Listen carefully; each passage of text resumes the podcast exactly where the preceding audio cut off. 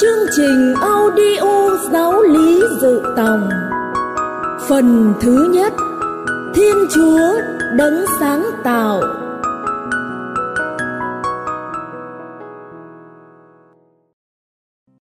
Bài năm, Loài người sa ngã, Tội Lời hứa cứu độ.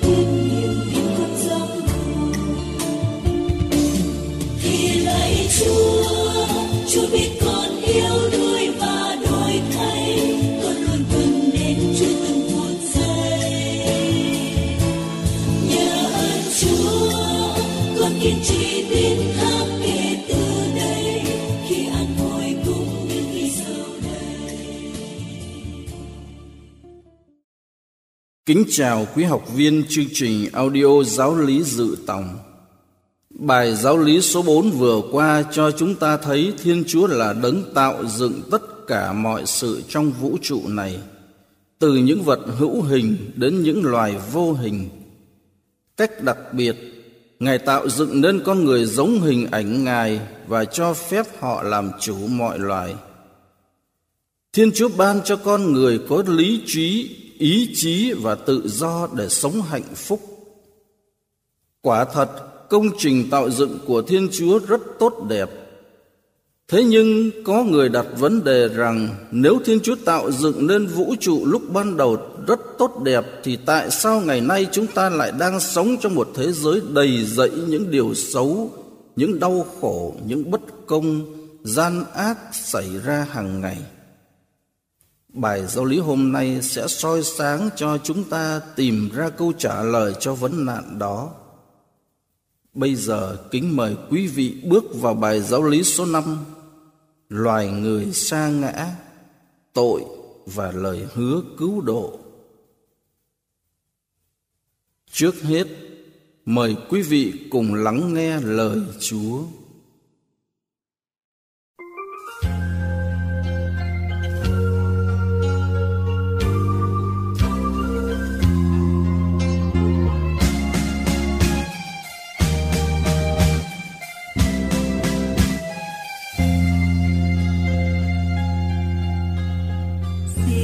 Cho con biết lắng nghe. Lời ngài dạy con trong đêm tối. Xin cho con biết lắng nghe. Lời ngài dạy con lúc lẽ nói xin cho con lớn tiếng lên. Trả lời vừa khi con nghe.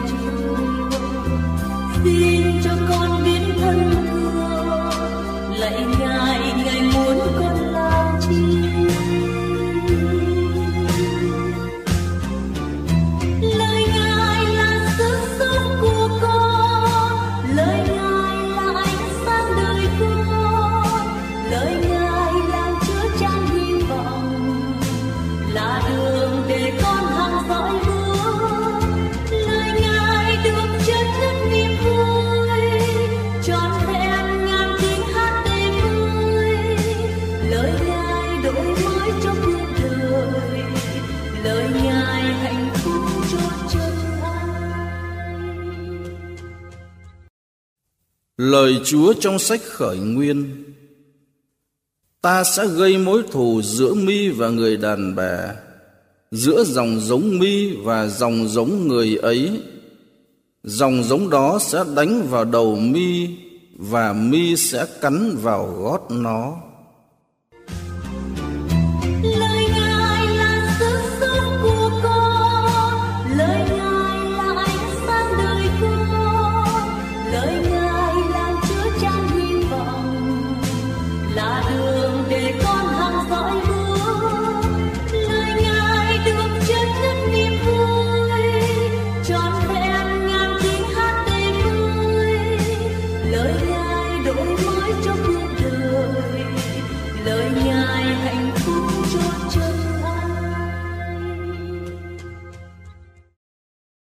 Kính thưa quý học viên, trong bài này chúng tôi sẽ trình bày đến quý vị bốn điểm chính như sau. Thứ nhất, hạnh phúc ban đầu. Thứ hai, loài người xa ngã. Thứ ba, tội. Và cuối cùng, lời hứa cứu độ. Bây giờ kính mời quý vị bước vào điểm thứ nhất. Hạnh phúc ban đầu. Khi nói đến hạnh phúc ban đầu, chắc quý vị sẽ thắc mắc, hạnh phúc ban đầu là gì? Hạnh phúc đó của ai? Và hạnh phúc đó anh nhập gì đến tôi hôm nay? Vâng, kính thưa quý vị, với tự đề bài giáo lý hôm nay trình bày, loài người xa ngã, tội và lời hứa cứu độ. Nhưng trước khi đề cập đến sự xa ngã của loài người, chúng ta nói đến hạnh phúc ban đầu như một phim ngắn mô tả lại hạnh phúc tuyệt diệu khi con người chưa phạm tội. Hạnh phúc ban đầu đó được Kinh Thánh mô tả cách thú vị như sau. Sau khi tạo dựng vũ trụ, Thiên Chúa đã tạo dựng con người. Dù được tạo dựng sau cùng, nhưng con người lại là chóp đỉnh của công trình sáng tạo, bởi vì được tạo dựng theo hình ảnh Thiên Chúa. Nói cách khác, con người là một ngôi vị nghĩa là con người có mối tương quan chứ không như đất đá, cỏ cây, con vật. Con người được tạo dựng bao gồm linh hồn và xác, tức là con người có đặc tính thiêng liêng. Nhờ đặc tính thiêng liêng mà họ được gần gũi với Thiên Chúa hơn các thủ tạo hữu hình khác và chỉ riêng con người có thể nhận biết và yêu mến đấng tạo dựng nên họ. Con người sau khi được tạo dựng được Thiên Chúa cho ở trong vườn địa đàng. Kinh Thánh kể lại, Thiên Chúa trồng một vườn cây ở Eden, khiến mọc lên từ đất đai đủ thứ cây trông thì đẹp, ăn thì ngon, với cây trường sinh ở giữa vườn. Đây là hình ảnh diễn tả cuộc sống hạnh phúc ban đầu Chúa đã ban cho con người. Kinh Thánh kể tiếp, Thiên Chúa đem con người đặt vào vườn Eden để cày cấy và canh giữ đất đai. Thiên Chúa truyền lệnh cho con người được ăn hết mọi trái cây trong vườn, nhưng trái của cây cho biết điều thiện, điều ác thì không được ăn, vì ngày nào ăn vào con người chắc chắn sẽ phải chết. Kính thưa quý học viên, đến đây câu trả lời cho vấn nạn hạnh phúc ban đầu là gì vẫn chưa sáng tỏ. Phải chăng hạnh phúc ban đầu hệ tại ở chỗ con người không phải làm việc? Không phải như thế Chúng ta thử đặt vấn đề nhé. Có khi nào quý vị làm việc vất vả mà vẫn thấy mình hạnh phúc không? Hay là có khi nào quý vị không phải làm gì hết, vẫn cảm thấy chán nản không? Chúng tôi nghĩ là có. Thực tế cho thấy rằng có rất nhiều người làm việc rất vất vả. Chẳng hạn họ đầu tắt mặt tối cho những công trình nghiên cứu, lo cho gia đình, lo người thân, nhưng họ vẫn cảm thấy hạnh phúc Chúng ta cũng vậy, cho dù có vất vả suốt ngày nhưng vẫn cảm thấy hạnh phúc. Tại sao lại như thế? Thưa, bởi vì chúng ta có tình yêu, yêu gia đình, bố mẹ, vợ, chồng, con cái. Chúng ta làm tất cả vì tình yêu. Một khi đã vì tình yêu thì dù có phải dầm mưa giải nắng, làm việc quân quật cả ngày lẫn đêm, chúng ta vẫn cảm thấy hạnh phúc. Adam và Eva cũng thế. Thời gian đầu, sau khi được Thiên Chúa tạo dựng và trao cho việc cai quản vũ trụ, họ cũng cày cấy và canh giữ đất đai. Tuy nhiên, họ được sống trong tình yêu và sự hiệp thông thân tình với Thiên Chúa. Họ sống hài hòa với chính mình, tương quan tốt với người khác và với vạn vật chung quanh nên họ hạnh phúc. Nói cách khác, họ được tham dự vào đời sống thần linh của Thiên Chúa là hạnh phúc nguyên thủy của mọi loài. Trong hạnh phúc nguyên thủy đó, con người làm chủ chính mình, không chịu sự thống trị của dục vọng, không phải đau khổ và chết chóc.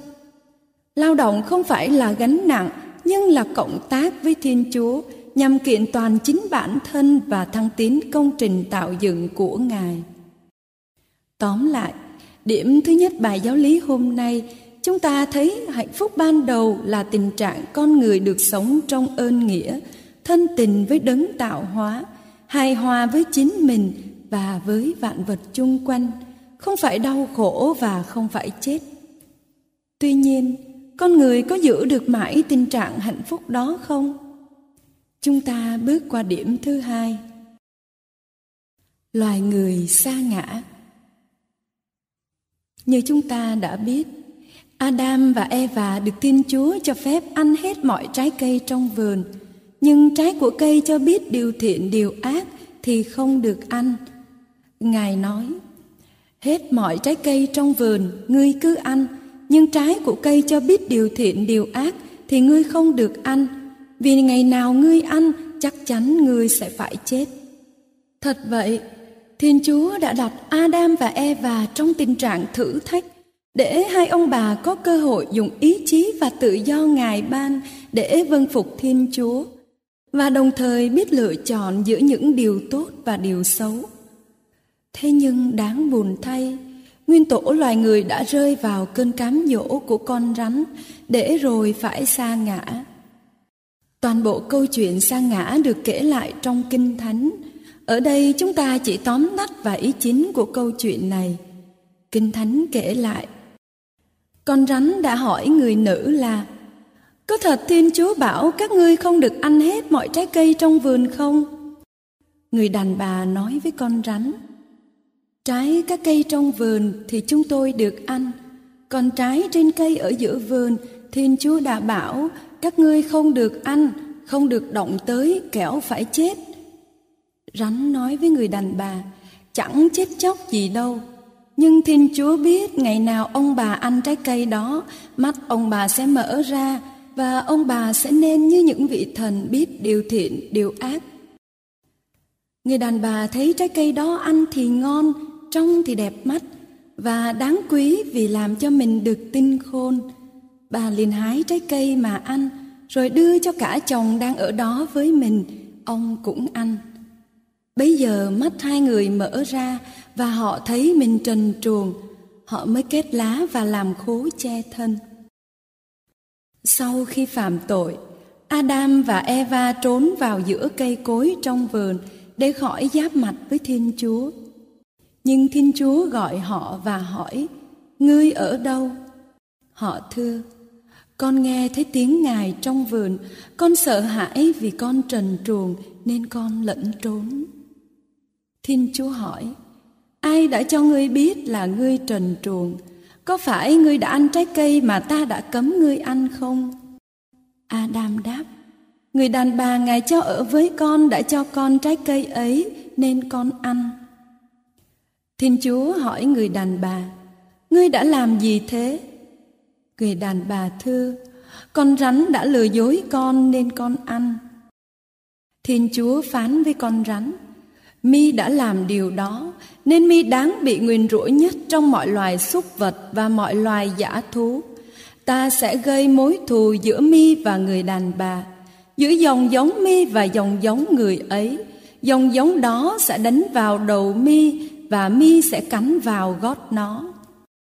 Rồi Thiên Chúa nói với người đàn bà, Ta sẽ cho ngươi phải cực nhọc thật nhiều khi thai nghén, ngươi sẽ phải cực nhọc lúc sinh con.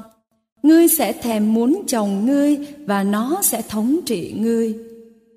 Sau đó Thiên Chúa nói với Adam, Vì ngươi đã nghe lời vợ và ăn trái cây mà ta truyền cho ngươi rằng ngươi đừng ăn nó, nên đất đai bị nguyền rủa vì ngươi, ngươi sẽ phải cực nhọc mọi ngày trong đời ngươi mới kiếm được miếng ăn từ đất mà ra người sẽ phải đổ mồ hôi trán mới có bánh ăn cho đến khi trở về với đất, vì từ đất ngươi đã được lấy ra. Ngươi là bụi đất và sẽ trở về với bụi đất. Tóm lại qua câu chuyện trên, chúng ta thấy con người tuy đang sống trong tình yêu của Thiên Chúa, nhưng đã không tin tưởng Ngài mà nghe theo lời xúi dục của con rắn. Hậu quả là tội lỗi đã xảy ra.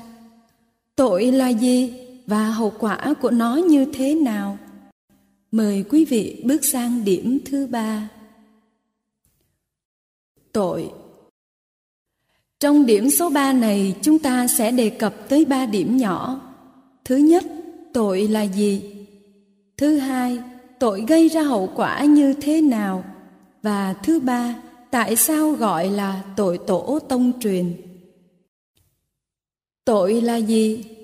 Qua câu chuyện sa ngã, tác giả Kinh Thánh cho thấy bản chất của tội không hề tại ở hành động ăn trái cấm, mà hề tại ở thái độ không vâng lời Thiên Chúa. Vì khi ăn trái cấm, con người muốn được đồng hàng với Thiên Chúa, muốn tự mình định đoạt đâu là đúng sai, tốt xấu, theo ý riêng mình, chứ không theo ý của Thiên Chúa. Nói cách khác, tội là quay lưng lại với Thiên Chúa, không muốn nhìn nhận Ngài là Đấng tạo hóa đã tạo dựng nên mình. Tóm lại, tội bắt nguồn từ bên trong con người chứ không phải bên ngoài. Tội là bất tuân Thiên Chúa và thiếu tin tưởng vào lòng nhân hậu của Ngài. Tội gây hậu quả như thế nào? Như chúng ta đã thấy trong câu chuyện kể trên, sau khi sa ngã, ông bà nguyên tổ xấu hổ khi thấy mình trần truồng. Họ chạy trốn Thiên Chúa và khi bị Thiên Chúa tra hỏi thì họ đổ lỗi cho nhau. Tương quan giữa hai người không còn hài hòa như trước và ngay cả đất đai cũng quay lưng chống lại con người và con người phải vất vả cực nhọc mới chinh phục được thiên nhiên và cuối cùng thì con người phải chết. Như vậy, hậu quả đầu tiên của tội là mất tình nghĩa với Thiên Chúa, tức là đánh mất hạnh phúc ban đầu, đánh mất sự hòa hợp với Thiên Chúa. Con người bị chia rẽ, bị xáo trộn nơi chính bản thân mình và mất hòa bình với người khác cũng như xung khắc với vạn vật. Và hậu quả bi đát nhất chính là con người phải chết. Cái chết đã đến với con người và làm cho con người khiếp sợ. Và từ tội đầu tiên này, tội lỗi đã lan tràn và thống trị khắp thế giới, gọi là tội tổ tông truyền. Tội tổ tông truyền, tại sao? Đến đây chắc chắn có người đặt vấn đề.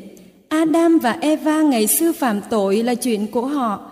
Tại sao ngày nay chúng ta là con cháu cả bao ngàn năm mà vẫn chịu hậu quả của tội này? Để trả lời cho vấn nạn này, chúng tôi xin đưa ra một vài ví dụ và mời quý vị cùng suy nghĩ. Ví dụ thứ nhất, khi chúng ta đang chạy xe trên đường thì tình cờ trước mặt gặp cây cầu bị sập làm tắc nghẽn giao thông do tất cả các phương tiện buộc phải dừng lại vì không thể qua sông được. Chúng ta cũng dừng xe lại để chờ người hữu trách giải quyết tai nạn hay ta cứ tiếp tục đi vì lý luận rằng tôi không làm sập cầu, tại sao bắt tôi dừng xe? Ví dụ thứ hai, chúng ta có mặt trên một chuyến bay mà chẳng may chuyến bay đó gặp tai nạn khiến mọi hành khách tử vong. Chúng ta đồng số phận với họ hay lý luận rằng viên phi công gây ra tai nạn thì để ông ấy chết thôi. Tôi không gây ra tai nạn này tại sao tôi phải chết? Thật vậy, Tuy rằng chúng ta không gây ra vụ sập cầu, nhưng phải chịu hậu quả của cây cầu bị sập. Chúng ta không gây ra vụ rớt máy bay, nhưng phải chịu hậu quả khi máy bay rớt. Chúng ta không gây ra tội tổ tông, nhưng phải chịu hậu quả của tội này. Đó là quy luật rất tự nhiên. Bởi vì con người là một ngôi vị có tương quan, có liên đới như đã trình bày trong điểm thứ nhất. Một điểm nữa chúng ta cũng cần lưu ý là loài người sinh ra ở trần gian này không chỉ mắc tội tổ tông mà còn mắc những tội riêng do mình gây ra. Tội tổ tông đã để lại hậu quả thảm hại cho con người, nhưng chính tội riêng của mỗi người cũng làm cho tình trạng này trở nên bi đát hơn. Kính thưa quý học viên, như vậy chúng ta đang kết thúc điểm số 3 nói về tội. Qua những điểm vừa trình bày có thể tóm tắt lại như sau. Tội là quay lưng lại với Thiên Chúa, không để cho Ngài làm chủ và hướng dẫn cuộc đời mình. Tội làm đổ vỡ mọi tương quan với Thiên Chúa, với chính mình và với nhau. Từ tội ban đầu của tổ tiên đã để lại hậu quả cho con cháu sau này gọi là tội tổ tông truyền. Đến đây lại một vấn nạn nữa được đặt ra. Thái độ của Thiên Chúa như thế nào trước tình trạng đổ vỡ do tội lỗi mà con người gây ra trong thế giới này? Để trả lời cho vấn nạn này, mời quý vị bước vào điểm thứ tư cũng là điểm cuối cùng của bài giáo lý hôm nay. Lời hứa cứu độ Sau khi con người sa ngã, Thiên Chúa không bỏ mặt mà trái lại Ngài tìm kiếm kêu gọi con người. Chính lòng xót thương hải hà này nên sau khi tuyên phạt ông bà Nguyên Tổ, Thiên Chúa đã phán một lời đầy hy vọng. Ngài nói với con rắn, Ta sẽ gây mối thù giữa mi và người đàn bà, giữa dòng giống mi và dòng giống người ấy. Dòng giống đó sẽ đánh vào đầu mi và mi sẽ cắn vào gót nó. Lời này chỉ về người con của mẹ Maria là Đức Giêsu Kitô, đấng mà suốt thời cựu ước các ngôn sứ đã loan báo. Đức Giêsu Kitô, con Thiên Chúa đã xuống thế làm người, chịu chết trên cây thập giá và sống lại vinh hiển. Ngài chiến thắng tội lỗi và sự chết để phục hồi phẩm giá con người cách kỳ diệu hơn cả lúc được sáng tạo. Như vậy, tội lỗi trở thành cơ hội Thiên Chúa biểu lộ tình thương và lòng nhân từ của người. Tội lỗi và sự chết xâm nhập nơi con người thì ân sủng và sự sống của Chúa Kitô cũng tràn ngập tất cả nhân loại. Kính thưa quý học viên, chúng ta vừa lắng nghe toàn bộ nội dung bài giáo lý số 5, loài người sa ngã, tội và lời hứa cứu độ. Qua bài giáo lý này, chúng ta cần nắm bốn điểm chính sau. Thứ nhất, sau khi được tạo dựng, con người được sống hạnh phúc với Thiên Chúa và được ban nhiều ơn khác nữa. Thứ hai, tuy nhiên con người đã không vâng lời Thiên Chúa mà phạm tội đánh mất những ân huệ Chúa ban. Thứ ba, tội là quay lưng phản bội Thiên Chúa, không tin tưởng và vâng lời Ngài. Sau cùng, đứng trước tình trạng sai phạm của loài người, Thiên Chúa đã nghiêm phạt nguyên tổ, nhưng đồng thời cũng hứa ban ơn cứu độ. Bài giáo lý chúng ta đã kết thúc. Giờ đây kính mời quý vị cùng lắng động tâm hồn qua giây phút cầu nguyện.